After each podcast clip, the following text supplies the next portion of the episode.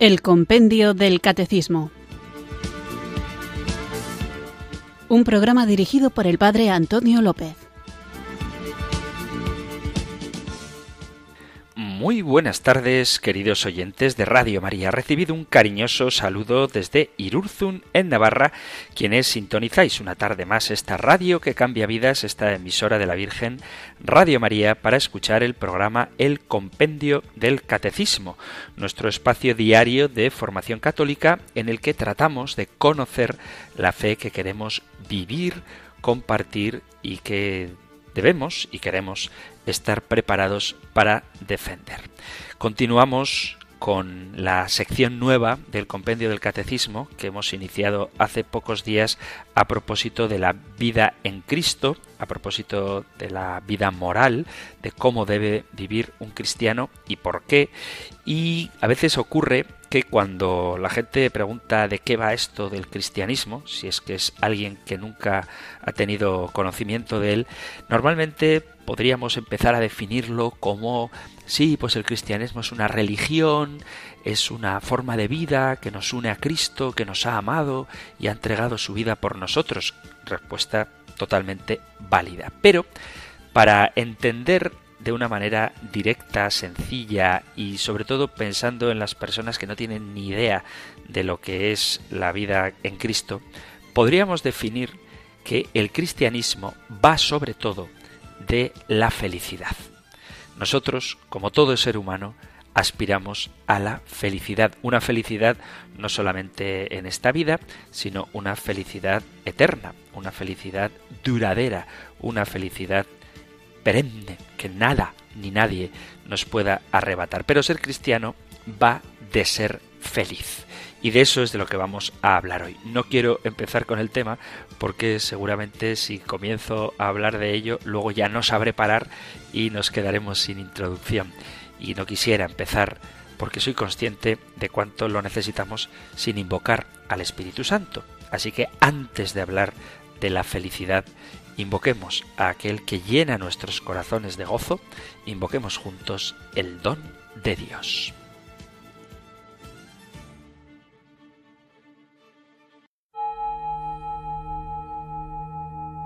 Ven Espíritu, ven Espíritu, ven Espíritu.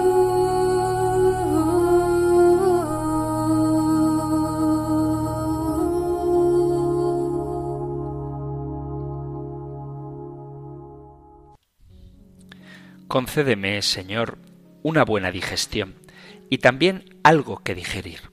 Concédeme la salud del cuerpo con el buen humor necesario para mantenerla. Dame, Señor, un alma santa que sepa aprovechar lo que es bueno y puro para que no se asuste ante el pecado, sino que encuentre el modo de poner las cosas de nuevo en orden. Concédeme un alma que no conozca el aburrimiento, las murmuraciones, los suspiros y los lamentos, y no permitas que sufra excesivamente por ese ser tan dominante que se llama yo. Dame, Señor, el sentido del humor. Concédeme la gracia de comprender las bromas, para que conozca en la vida un poco de alegría y pueda comunicársela a los demás.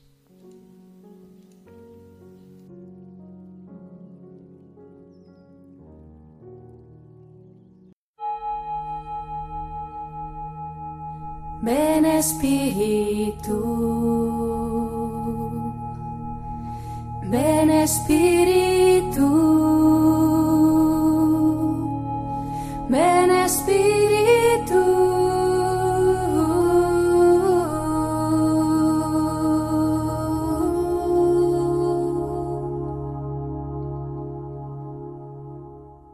No sé si tal vez conocíais ya esta oración de Santo Tomás Moro, que es una oración del buen humor. Y aunque hoy no vamos a hablar del buen humor, vamos a hablar de algo que es mucho más profundo, que es la felicidad, creo que un síntoma de felicidad y también de salud y equilibrio mental, algo que nunca debemos perder es precisamente el buen humor y por eso esta oración de Santo Tomás Moro nos puede ayudar y nos sirve de invocación al Espíritu Santo para continuar con nuestro programa. Después de haber hablado en el programa anterior de la dignidad de la persona humana y cómo ésta está arraigada en su ser creado a imagen y semejanza de Dios, tenemos otro título para la siguiente pregunta que es nuestra vocación a la bienaventuranza. Dedicaremos cuatro preguntas a la bienaventuranza y antes de meternos en las bienaventuranzas propiamente dichas del Evangelio de San Mateo o de San Lucas, cualquiera de sus dos versiones nos es suficientemente válida para tocar el tema, me gustaría matizar lo que significa la bienaventuranza. Y es que la bienaventuranza significa felicidad. A veces cuando se hace la traducción de la Sagrada Escritura, bienaventurados los pobres, bienaventurados los mansos, bienaventurado ha quedado como una expresión propia de la Biblia y quizás se nos olvide que otra forma de traducir la palabra makarioi, makarioi, que es lo que en griego significa bienaventurados, puede ser la expresión dichosos o felices. Y por lo tanto, aquello de lo que hablamos cuando nos referimos a la bienaventuranza no es simplemente un concepto teológico abstracto, sino algo tan práctico, tan buscado y tan deseado por todos los seres humanos como es la felicidad. Si hay algún tema que a todos nos interesa es precisamente este de la felicidad. Si hay algo que Dios quiere para nosotros cuando nos invita a vivir la bienaventuranza, es que seamos felices. La invitación a la bienaventuranza es una invitación a la felicidad. Y esto es una idea que los cristianos pienso que deberíamos proclamar con más fuerza y con más insistencia, que ser cristiano va de ser feliz, que de lo que se trata es de ser felices, de ser dichosos, de ser bienaventurados. Lo que vamos a tratar hoy lo tenéis en el Catecismo Mayor en el punto 1716. Nosotros escuchamos ahora la pregunta 359 del compendio del Catecismo. Número 359. ¿Cómo alcanza el hombre la bienaventuranza? El hombre alcanza la bienaventuranza en virtud de la gracia de Cristo que lo hace partícipe de la vida divina. En el Evangelio Cristo señala a los suyos el camino que lleva a la felicidad sin fin, las bienaventuranzas. La gracia de Cristo obra en todo hombre que siguiendo la recta conciencia busca y ama la libertad y el bien y evita el mal. Hay una cosa que deberíamos tener clara. Dios quiere que seamos felices, pero con una felicidad que no se limita a lo que nosotros pensamos que nos da plenitud, sino que seamos felices según el plan de Dios, que es mucho más grande, mucho más gozoso de lo que nosotros podemos imaginar o concebir. Cuando en el Génesis la serpiente se acerca reptando a Eva en el jardín, aquello con lo que la tentó no estaba fuera del diseño de Dios. Plenitud, belleza, ilustración, sabiduría, todas estas cosas las creó Dios para que Adán y Eva las desearan. De hecho, Adán y Eva habían sido creados con una capacidad interminable para la plenitud, la belleza y la sabiduría, con la condición de que estuvieran orientados en la dirección correcta.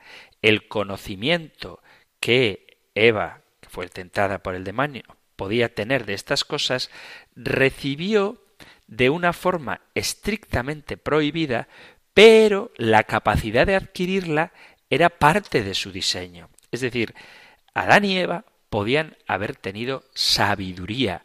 El tema está en que quisieron obtenerla no según el plan de Dios, sino según la engañufla la estafa, la mentira de la serpiente. Y este es el gran problema, que el hombre busca la felicidad, Dios le quiere dar la felicidad, Pero el ser humano se empeña en buscar la felicidad que tanto desea fuera de aquel que tanto desea dárnosla. Dios desea darnos la felicidad, el hombre desea ser feliz. Y uno diría, pues ya está, todo arreglado.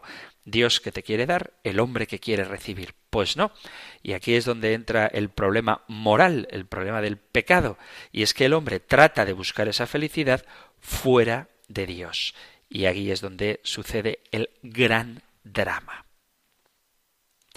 La aspiración a la felicidad está inscrita en lo más profundo del alma humana y siempre se ha reflexionado de una manera más o menos explícita sobre este tema tanto en la vida personal como en la vida comunitaria. El ser humano busca incesantemente por distintos medios ser feliz. Sin embargo, no ha logrado alcanzar su felicidad plenamente. Por el contrario, precisamente por buscar la felicidad fuera de Dios, se ha esclavizado en sus propios deseos, tratando de llenar su vida de aquello que cree que encierra la felicidad, el poder, la fama, el placer, el dinero.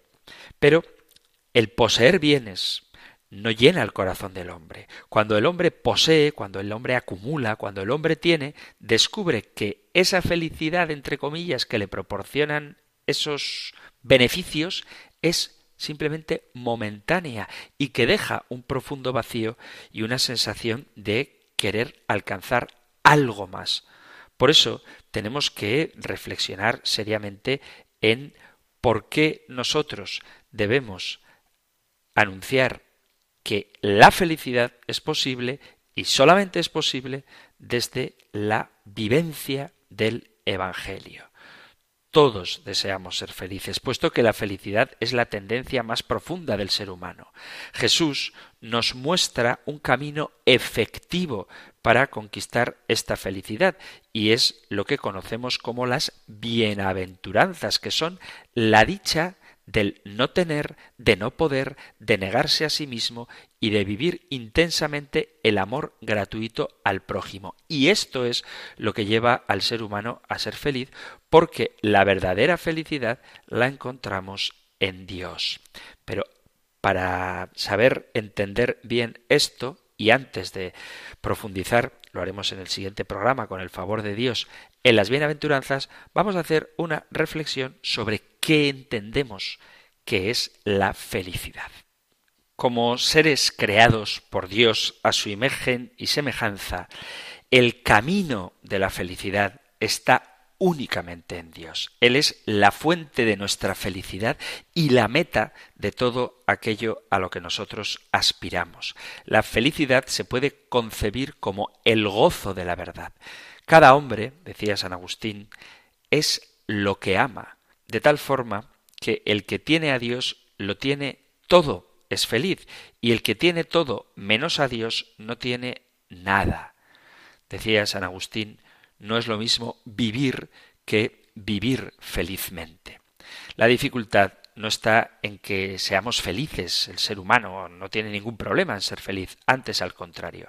El problema llega cuando hacemos de la felicidad una meta que debemos y tenemos que alcanzar. Cuando esto sucede, entonces pensamos que Dios existe para que seamos felices. Y esto es un pensamiento peligroso. Es verdad que he dicho que Dios quiere que seamos felices, pero no como un deseo fuera de Dios. La felicidad no es hacer lo que uno quiere, sino querer lo que uno hace, porque quien es auténtico asume la responsabilidad y se reconoce libre de ser lo que es. Dios es la fuente de nuestra felicidad. Antes de morir, un hombre hizo tres peticiones curiosas. Primero pidió que su ataúd fuera cargado por los mejores médicos de la época. Segundo, que los tesoros que tenía fueran esparcidos por el camino hacia su tumba. Y tercero, que sus manos quedaran fuera del ataúd a la vista de todos. Alguien le preguntó cuáles eran las razones de una petición tan curiosa y él explicó Quiero que los más inminentes médicos carguen mi ataúd para demostrar que ellos no tienen ante la muerte el poder de curar. quiero que el suelo vaya siendo regado por mis tesoros materiales para que todos puedan ver que los bienes materiales aquí conquistados, aquí se quedan. Quiero que mis manos queden descubiertas para que las personas vean que venimos con las manos vacías y con las manos vacías partimos y al morir no nos llevamos nada material. El tiempo es el tesoro más grande y valioso que tenemos. Podemos producir más dinero, pero no más tiempo para prolongar nuestra vida. Cuando le dedicas tiempo a una persona, le estás entregando parte de tu vida y es algo que nunca podrás recuperar. El mejor regalo que le damos a alguien es nuestro tiempo, pues para el hombre de las tres peticiones, como para todos nosotros, el tiempo fue demasiado breve. Por eso, a la hora de plantearnos la felicidad, tenemos que ponerla en algo que dure para siempre, en algo que no sea tan escurridizo como lo son los bienes materiales o el tiempo, que en el mejor de los casos nos pueden durar toda la vida. Pero una vez de que la vida termina, ¿qué hubo de aquello en lo que nosotros pusimos el fundamento de nuestra felicidad? Por eso es tan importante la pregunta sobre la felicidad y dónde encontrarla, porque si nos sostenemos en algo que se derrumba, nuestra felicidad, nuestra dicha también se derrumbará. Decía San Agustín, si quieres conocer a una persona, no le preguntes lo que piensa, sino lo que ama. Por eso, mucho más que ideas a propósito de la felicidad, deberíamos preguntarnos dónde está puesto nuestro corazón, porque, como dice el propio Evangelio, donde está tu tesoro, ahí está tu corazón. Dice San Lucas en el capítulo 12, versículo 34. Quiero seguir insistiendo en esta idea. Dios nos ha creado para que seamos felices. Esa es la vocación fundamental del hombre. Y la felicidad consiste y se concentra en el amor. Dios no nos ha creado para sufrir, aunque la vida humana comporta también reveses inevitables. La tierra actual no es un paraíso, pero tampoco es un infierno. Jesucristo nos ha hecho vislumbrar y saborear que la felicidad plena se puede anticipar ya aquí en su vida, muerte y resurrección, nos ha incluido y nos ha asociado a ese destino de bienaventuranza eterna. Nosotros vivimos bajo el dinamismo de la salvación. Ocurre, sin embargo, que la experiencia de necesitar y recibir salvación se ha vuelto como rara para mucha gente de nuestra sociedad. En cambio, la idea de felicidad está muy presente en la cultura actual. Por eso merece la pena intentar vivir y pensar la salvación desde la perspectiva de la felicidad. La auténtica prioridad de los bautizados es la búsqueda de la salvación. Estamos llamados a ser imitadores de Dios en la misericordia, en la perfección del amor y en la bienaventuranza. Dios es feliz. Su felicidad, como su amor, es difusiva y nos hace felices. Revela su gloria haciendo que el ser humano viva y sea feliz. La felicidad es un tema de actualidad permanente. La palabra aparece utilizada con mucha frecuencia en distintos sectores de la sociedad, en los periódicos, en las revistas y se habla de ella con una ligereza que a veces parece que cualquier cosa nos puede dar la felicidad. Entre los famosos, en los anuncios de publicidad, se parecería acariciar de cerca la felicidad. Pero la cuestión importante es qué significa esa felicidad. Todas las personas aspiramos a ser felices, es una aspiración común que está en la calle, en los libros de autoayuda, en las propuestas espirituales, en los anuncios publicitarios y hay incluso empresas que se dedican a la investigación sobre la felicidad. Hace poco leí un artículo o escuché en la radio bueno, y que es que fueron las dos cosas. Lo escuché y me pareció tan curioso que luego lo leí a propósito de cuáles eran los países más felices del mundo. Y resulta curioso saber cuáles son. Según ese informe que valora distintos aspectos de la sociedad de los distintos países del mundo, Finlandia sería por sexto año consecutivo considerado como el país más feliz del mundo. España, si os da curiosidad, ocuparía en este ranking el puesto número 32, que no está mal, pero tampoco está entre los diez primeros, ni siquiera entre los veinte primeros. Estos mismos estudios, estas mismas investigaciones, dicen que las personas casadas son más felices que las solteras. En cualquier caso, se pone de relieve que la felicidad tiene que ver con algunas dimensiones de la vida. El primer ingrediente de la felicidad es el amor. Y con esta convicción de la unidad psicosomática del ser humano, las mismas investigaciones concluyen diciendo que la felicidad influye positivamente en la salud de las personas. Hay una íntima conexión entre el sentimiento de felicidad y la salud tanto física como emocional. Desde una perspectiva histórica y religiosa, se puede observar que en épocas anteriores la búsqueda de felicidad se vivía dentro del horizonte de la salvación. La promesa de la salvación eterna tenía un gran influjo social a la hora de configurar la vida presente. Trabajar por la salvación eterna, esperar la felicidad de la vida plena, era una fuente de motivación y energía humana. Sostenía firme la vida aún en medio de las dificultades, las carencias o adversidades. En la sociedad actual, el espacio de la vida humana ha perdido para muchas personas el horizonte de la esperanza en la salvación eterna. Esa categoría de profunda resonancia religiosa y también antropológica ha desaparecido. En el laberinto de la sociedad actual todo acontece muy deprisa, las relaciones sociales son fortuitas y efímeras, se vive y se sufre la masificación y la fragmentación. En este contexto social e histórico es explicable que la permanente sed humana de felicidad se ha acrecentado y acelerado. Hay que ser felices y serlo cuanto antes. No hay tiempo para esperar. Desde esa vivencia del tiempo de la vida presente como único tiempo seguro, se iluminan otros datos que también nos dan las estadísticas. Nos dicen, por ejemplo, que ha subido muchísimo el consumo de ansiolíticos y antidepresivos. Hay un altísimo porcentaje de nuestra población que ha tomado algún tipo de psicofármaco, porque se pretende dar la felicidad a base de píldoras. De hecho, a este tipo de medicamento se le suele denominar así, píldoras de felicidad. La experiencia de la felicidad está siendo objeto, como lo ha sido siempre, pero quizá hoy más que nunca, de interés y curiosidad para muchas disciplinas, algunas más científicas que otras. Incluso hay fórmulas para medir la felicidad combinando las actitudes personales con las necesidades prioritarias como son la salud, la seguridad económica, la amistad.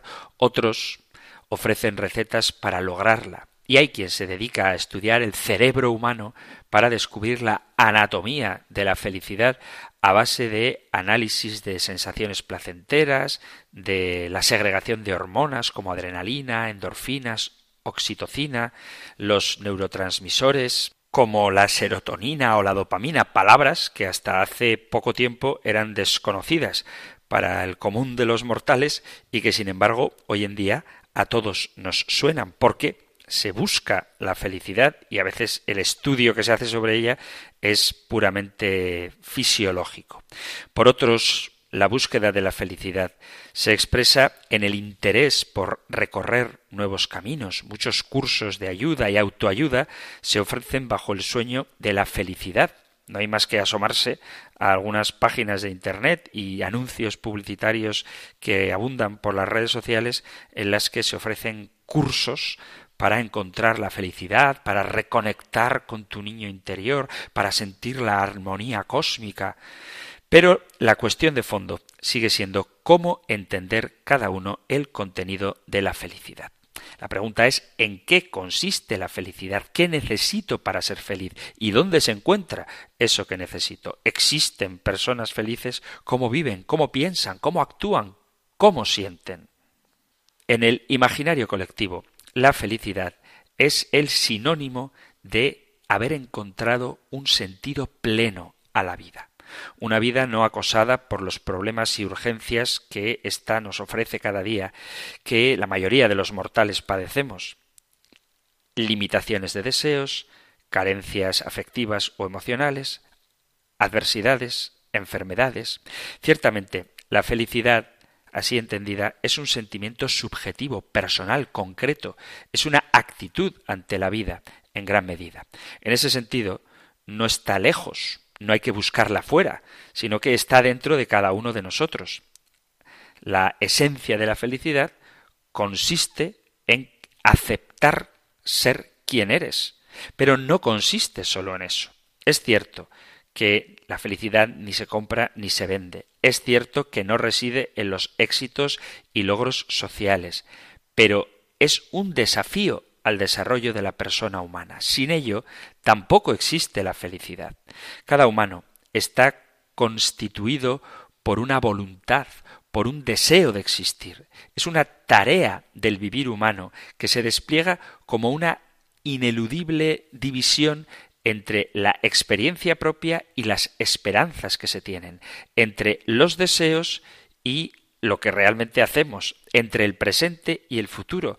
Esa división que habita constitutivamente en el ser humano es una amenaza permanente contra la vida feliz.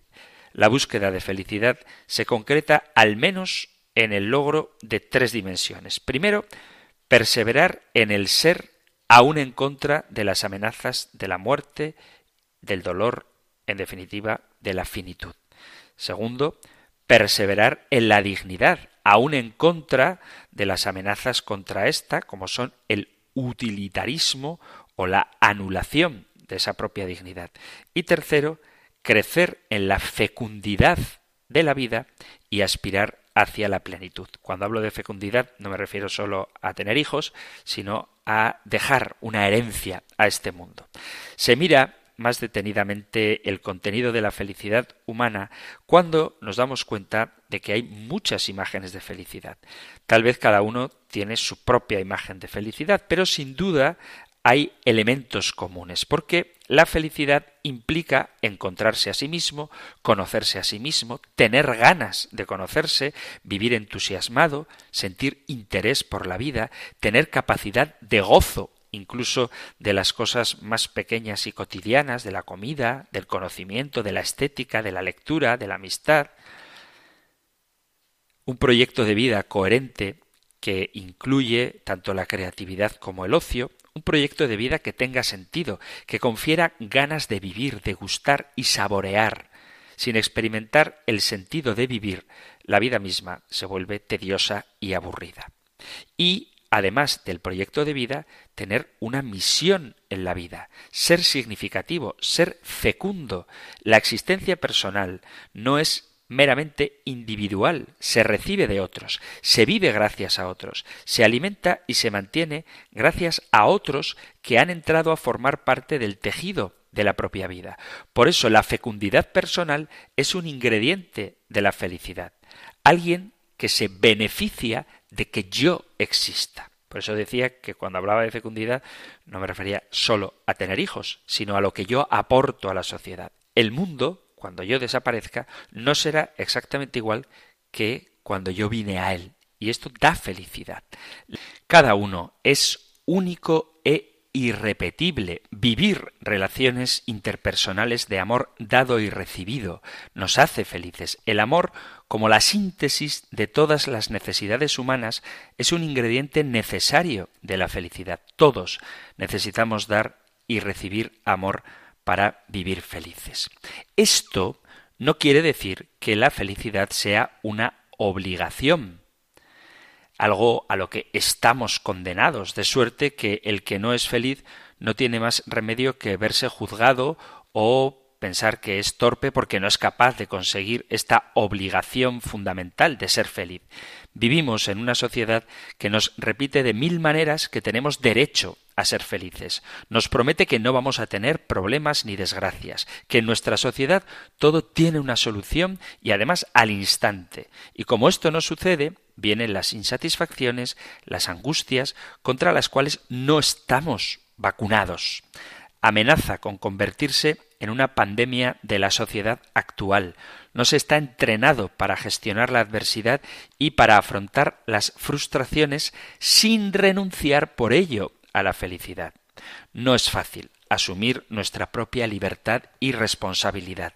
No es sencillo alcanzar la felicidad, pero se trata de un desafío fundamental que no se puede renunciar en la vida. Existen, sin embargo, muchas formas de abdicar de la responsabilidad de ser felices. Por ejemplo, echar la culpa a otras personas de la propia infelicidad, atacar a las estructuras, la educación, la familia, la comunidad, las demás personas ciertamente pueden ayudarnos o entorpecernos en nuestra felicidad, pero no son responsables ni de nuestra felicidad ni de nuestra infelicidad. Hay quien recurre mucho al victimismo y le pasa en la vida culpando a otros, a sus padres, a la sociedad, a los políticos, a los superiores, al obispo, a mi marido, a mi mujer.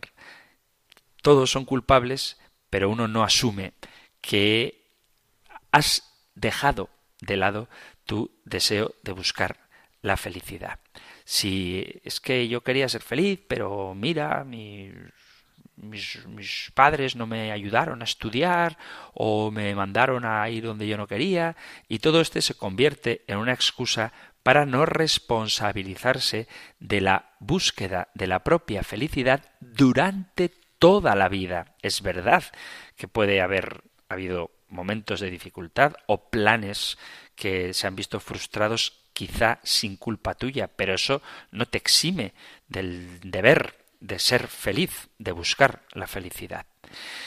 Hay quien, para justificar su claudicación en la búsqueda de la felicidad, piensa que tener ideas y creencias inadecuadas que nos dejan siempre insatisfechos nos impiden ser felices.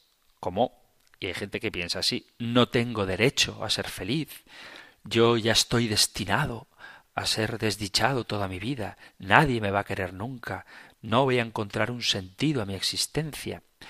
Otra razón para claudicar es renunciar a la misma llamada a la felicidad, porque la felicidad es esquiva y su búsqueda dura toda la vida. Por eso hay quien renuncia en el camino, se convence de que no la necesita, que ya ha logrado ser todo lo feliz que se puede ser y que esa condición tibia y mediocre de su existencia es la condición humana que no da más de sí.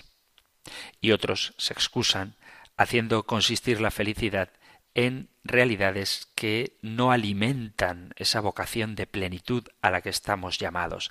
Tienen, por así decirlo, mal trazada su hoja de ruta, van por caminos equivocados que les dan una cierta sensación de bienestar o de éxito social, incluso hasta de admiración, pero en el fondo se tiene la sensación de que eso es un sucedáneo de la felicidad. Otras formas de abdicar de la responsabilidad de ser felices es la nostalgia, la ensoñación. Por la nostalgia se sitúa la felicidad en el pasado. Entonces sí que la gente era feliz, ¿eh? cualquier tiempo pasado fue mejor. Y la ensoñación coloca la felicidad en un futuro condicionado que nunca va a llegar, o por lo menos no hay que esperar a que llegue para empezar a buscar la felicidad. Por ejemplo, cuando tenga pagadas todas mis deudas, entonces seré feliz. Cuando tenga el trabajo que sueño, entonces seré feliz. Pues no, tanto la nostalgia como la ensoñación son ladronas que roban la felicidad presente. Refugiarse en los sueños diurnos para evadirse de la realidad es intentar ser feliz, pero solo en tu imaginación. Toda creación y ficción artística, de hecho, es una rebelión contra la realidad, es una forma de protesta contra la monotonía y el sufrimiento. inventando otros mundos o simplemente entrando en los mundos imaginarios creados por otros mediante el cine, la literatura, el arte, se busca el consuelo de la propia infelicidad o incluso, según los casos, uno se compromete a dejar de luchar por ella. Yo no estoy en contra, antes al contrario, me parece bien que la gente vea series de televisión o que lea, en el mejor de los casos, novelas. Lo que no tiene sentido es que haya personas que están tan metidas en historias que otros han creado, o en el caso de los cotilleos, de vidas que otros están viviendo, que se sientan felices porque el protagonista ha conseguido enamorar a la chica, cuando esa es la felicidad de un actor que ni siquiera está teniendo esa sensación, en vez de preocuparte y dedicar tiempo a saber cómo conseguir tu propia felicidad. Por eso esto de la ensoñación como excusa para claudicar de la búsqueda de la propia felicidad es algo que es mucho más real de lo que parece, porque hay gente que, como digo, vive tan inmersa en vidas ajenas, ficticias o reales, que se olvida de la suya propia. Pero quien de verdad nos quiere felices y nos hace felices es Dios. El sueño de Dios es que seamos felices. Su sueño es la felicidad de sus hijos, de sus criaturas. La felicidad está en nuestras manos, no porque brote de nosotros, sino porque Él la ha puesto en nuestra historia de salvación. La felicidad se consigue si persistimos en su búsqueda. No es una cuestión de destino o de suerte o de origen familiar o cultural. La felicidad es personal, a medida de cada persona, no reside en imitar a otros, en querer reproducir el modelo de las personas exitosas, ricas y poderosas. Los modelos felices nos guían a la felicidad, pero no soy yo. Y está bien que tengamos gente que nos suscite cierta admiración, pero tú eres tú y eres único. Y si cumples la voluntad de Dios y agradeces las cualidades que Dios te ha dado a ti y reconoces tus innegables limitaciones, pero confías en Él, entonces sabrás en qué consiste la felicidad. Eres feliz porque eres el que eres, porque eres amado así como eres, y estás bien así como eres, y saborearás la vida experimentando la felicidad. La conquista de la felicidad consiste en reconocer tu dignidad, en el sentido que hablábamos en el programa anterior. Una dignidad que procede de que has sido creado a imagen y semejanza de Dios y que te orienta hacia la bienaventuranza eterna, hacia la comunión con Dios. La felicidad es saber quién eres. Jesús se nos presenta en los Evangelios como un hombre feliz, un hombre sereno, agradecido de la vida, que vive apasionado por el reino de Dios su Padre. Jesús es un hombre abierto, cercano a las personas, tiene una enorme capacidad de relación, muestra una infinita confianza en el Padre y en las personas con las que se encuentra, sean cuales sean las situaciones que estén pasando. Él es el portador definitivo de la buena noticia, del Evangelio. Él trae liberación a una vida dañada. Es el Evangelio de salvación que llega hasta las barreras y las fronteras humanas. Jesús es un hombre lleno de alegría, desde las bodas de Caná hasta las fiestas que montaba en casa de Zaqueo, bueno, las fiestas que montaba, entiéndase en el contexto propio de la época. ¿eh? No montaba guateques, pero sí que había banquetes donde se expresaba el gozo de saberse Hijo de Dios y de esa llamada que Él viene a hacer a todos los hombres para que conozcamos el amor que nos tiene. Por eso las bienaventuranzas, de las que ya hablaremos, se miran como un autorretrato de Jesús. Jesús es el bienaventurado, Él personaliza esas actitudes. Él es pobre, manso, el que lloró varias veces, el que conoce las lágrimas, el misericordioso, el limpio de corazón. Él es nuestra paz. Si la vida cristiana consiste en imitar a Jesús, tenemos que tener claro que Jesús es un hombre feliz y por lo tanto el imitador de Cristo tiene que ser un hombre feliz. Vamos a hacer aquí una breve pausa musical y continuamos con nuestro programa.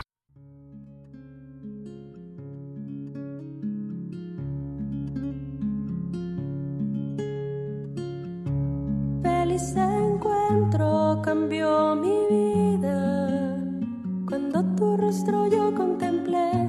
Caí de asombro a tus pies rendida. Lo que buscaba ya lo encontré. Solo una cosa me es necesaria. En tu presencia permanecer. Vivir atenta a tu palabra. Tu amor inmenso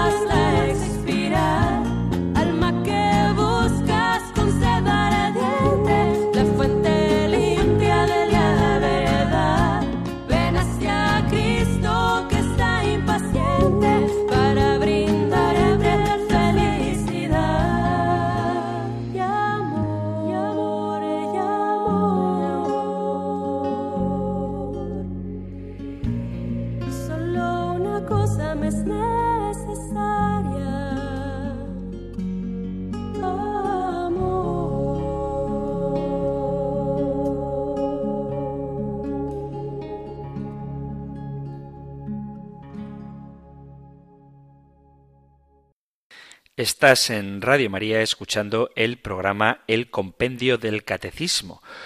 Hoy hablando de cómo alcanza el hombre la bienaventuranza, y estamos hablando de la bienaventuranza, que significa felicidad. Por eso la reflexión que estamos haciendo trata sobre qué es la felicidad y cómo encontrarla.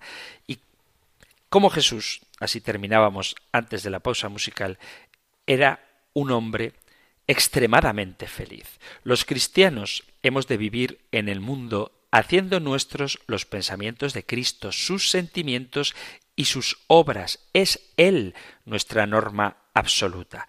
Por lo tanto, si nos preguntáramos cuál ha de ser en el mundo la actitud de los cristianos, descubriremos que nuestra actitud en el mundo ha de ser la de Cristo. El propio apóstol Pablo, en la carta a los filipenses, nos dice que tengamos los mismos sentimientos que tuvo Cristo. Y el mismo Jesucristo nos dice, en el capítulo 13 del Evangelio de San Juan, os he dado ejemplo para que vosotros hagáis como yo he hecho. Y Jesús, vuelvo a insistir, era un hombre feliz. La causa de la felicidad, de la bienaventuranza del hombre, es que somos creados a imagen de Dios y que Dios es amor. El hombre será feliz en la medida en que ama y se sabe amado, y será desdichado o poco feliz si ama poco, si ama mal o si no ama. La alegría fundamental del ser humano es saberse amado por Dios y por los otros hombres. Y seremos más felices en la medida en que nos sepamos amados y a la vez amemos a Dios y al prójimo. ¿Cómo ser feliz? Vamos a dedicar el ratito que queda del programa a un decálogo que el Papa Francisco nos ha dejado sobre cómo encontrar el camino de la verdadera felicidad. Como esto es un programa de divulgación, no os voy a dar las citas donde el Papa dice las afirmaciones que voy a compartir con vosotros. ¿Por qué digo esto si nunca hago esta advertencia? Porque circulan por Internet algunos textos supuestamente del Papa que en realidad son de otros autores, textos que no son malos, pero tampoco son estrictamente cristianos y que se atribuyen al Papa para darles mayor difusión, cuando en realidad esos textos no son del Papa. Por eso, siempre que escuchéis algo, es bueno saber cuál es la fuente. Así que el decálogo, lo que os voy a decir ahora, sí que es del Papa, pero por cuestiones de tiempo no os voy a dar la cita. Si os parece que alguna de las cosas que voy a mencionar es un poco rara y no suena que sea del Papa, me escribís al correo electrónico compendio arroba radiomaria.es o al WhatsApp 668-594-383 y os doy la cita concreta para que sepáis cuándo dijo el Papa las afirmaciones que ahora vamos a compartir. El Papa Francisco dice, como ya hemos indicado en el programa, que la búsqueda de la felicidad es algo común en todas las personas de todos los tiempos y edades, porque ha sido Dios quien ha puesto en el corazón de todo hombre un deseo irreprimible de felicidad y de plenitud. Nuestros corazones están inquietos, como dice San Agustín, y en continua búsqueda de un bienestar que pueda saciar la sed de infinito. Por eso, Decálogo sobre la felicidad. Dice el Papa, el inicio de la alegría es comenzar a pensar en los demás. El camino de la felicidad comienza a contracorriente. Es necesario salir del egoísmo y pensar en los demás. Estar tristes, decían los padres del desierto, es casi siempre pensar en sí mismos. De esta manera, dice el Papa, cuando la vida interior se encierra en los propios intereses y no hay espacio para los demás, no se goza más de la dulce alegría del amor. En efecto, no se puede ser felices solos. Dice la segunda carta a los Corintios capítulo 9 versículo 7 que Dios ama al que da con alegría. Es necesario vencer la tentación de encerrarse en sí mismo, de aislarse creyéndose autosuficientes, porque todos tenemos necesidad de fraternidad. La vida adquiere sentido en busca del bienestar del prójimo, deseando la felicidad de los demás. Si logro ayudar a una sola persona a vivir mejor, esto ya es suficiente para justificar el don de mi vida. Segundo, sacar la melancolía. Al Papa Francisco le gusta mucho citar al libro de Sirácida, el libro de Eclesiástico. Dice, Hijo mío, Haz buen uso de todo lo que tengas. Disfruta de la vida y no desdeñes un gusto legítimo si se te presenta en el camino. Dios desea la felicidad de sus hijos también en esta tierra, aunque estemos llamados a la plenitud eterna, porque Él creó todas las cosas para que todos puedan disfrutarlas. El cristianismo no consiste en una serie de prohibiciones que reprimen nuestros deseos de felicidad, sino en un proyecto de vida que puede fascinar nuestros corazones. El cristiano, por tanto, aleja la malvada tentación de la melancolía y la tristeza. Dios quiere que seamos positivos, que disfrutemos de las cosas pequeñas de cada día y no que seamos prisioneros de complicaciones interminables y pensamientos negativos. La verdadera santidad es alegría, porque, como dice la famosa frase, un santo triste es un triste santo. Tercero, no el poder, el dinero o los placeres efímeros, sino el amor que da alegría. La felicidad no es algo que se compra en el supermercado. Cuando buscamos el éxito, el placer, el tener de forma egoísta y hacemos ídolos, podemos experimentar cómo nos intoxicamos con una falsa sensación de satisfacción, pero al final nos convertimos en esclavos, nunca estamos satisfechos y nos vemos obligados a buscar más y más. La alegría no es la emoción de un momento, es otra cosa. La verdadera alegría no viene de las cosas, de tener, nace del encuentro, de la relación con los demás, nace de sentirse aceptado, comprendido, amado, también de aceptar, de comprender y de amar, y no por un momento, sino por una persona constantemente. La alegría viene de la gratitud de una reunión. Lo que es efímero no da felicidad, sino que sólo el amor satisface la sed de infinito que hay en nosotros. Cuarta cosa que dice el Papa, para encontrar la verdadera felicidad. Tener sentido del humor. El sentido del humor es saber reírse de las cosas, de los demás e incluso de uno mismo, y esto es algo profundamente humano, es una actitud cercana a la gracia, es ese relativismo de la alegría que nace del Espíritu Santo. Sin perder el realismo, uno se vuelve capaz de iluminar a los otros con un espíritu positivo y lleno de esperanza. El Papa da importancia a saber reírse de uno mismo para vencer el narcisismo. Por eso es importante tener muy buen sentido del humor, no tomarnos nosotros a nosotros mismos demasiado en serio. Quinto consejo, o quinto paso para encontrar la verdadera felicidad, saber agradecer. La alegría es poder ver los regalos que se reciben cada día, la maravilla de la belleza de la vida y de las cosas grandes que llenan nuestros días. Muchas veces la tristeza está relacionada con la ingratitud. Un corazón que sabe ver bien, sabe cómo agradecer y alabar, es un corazón que sabe regocijarse. Sexto, saber perdonar y pedir perdón. El que no perdona se hace daño ante todo a sí mismo y el odio genera tristeza.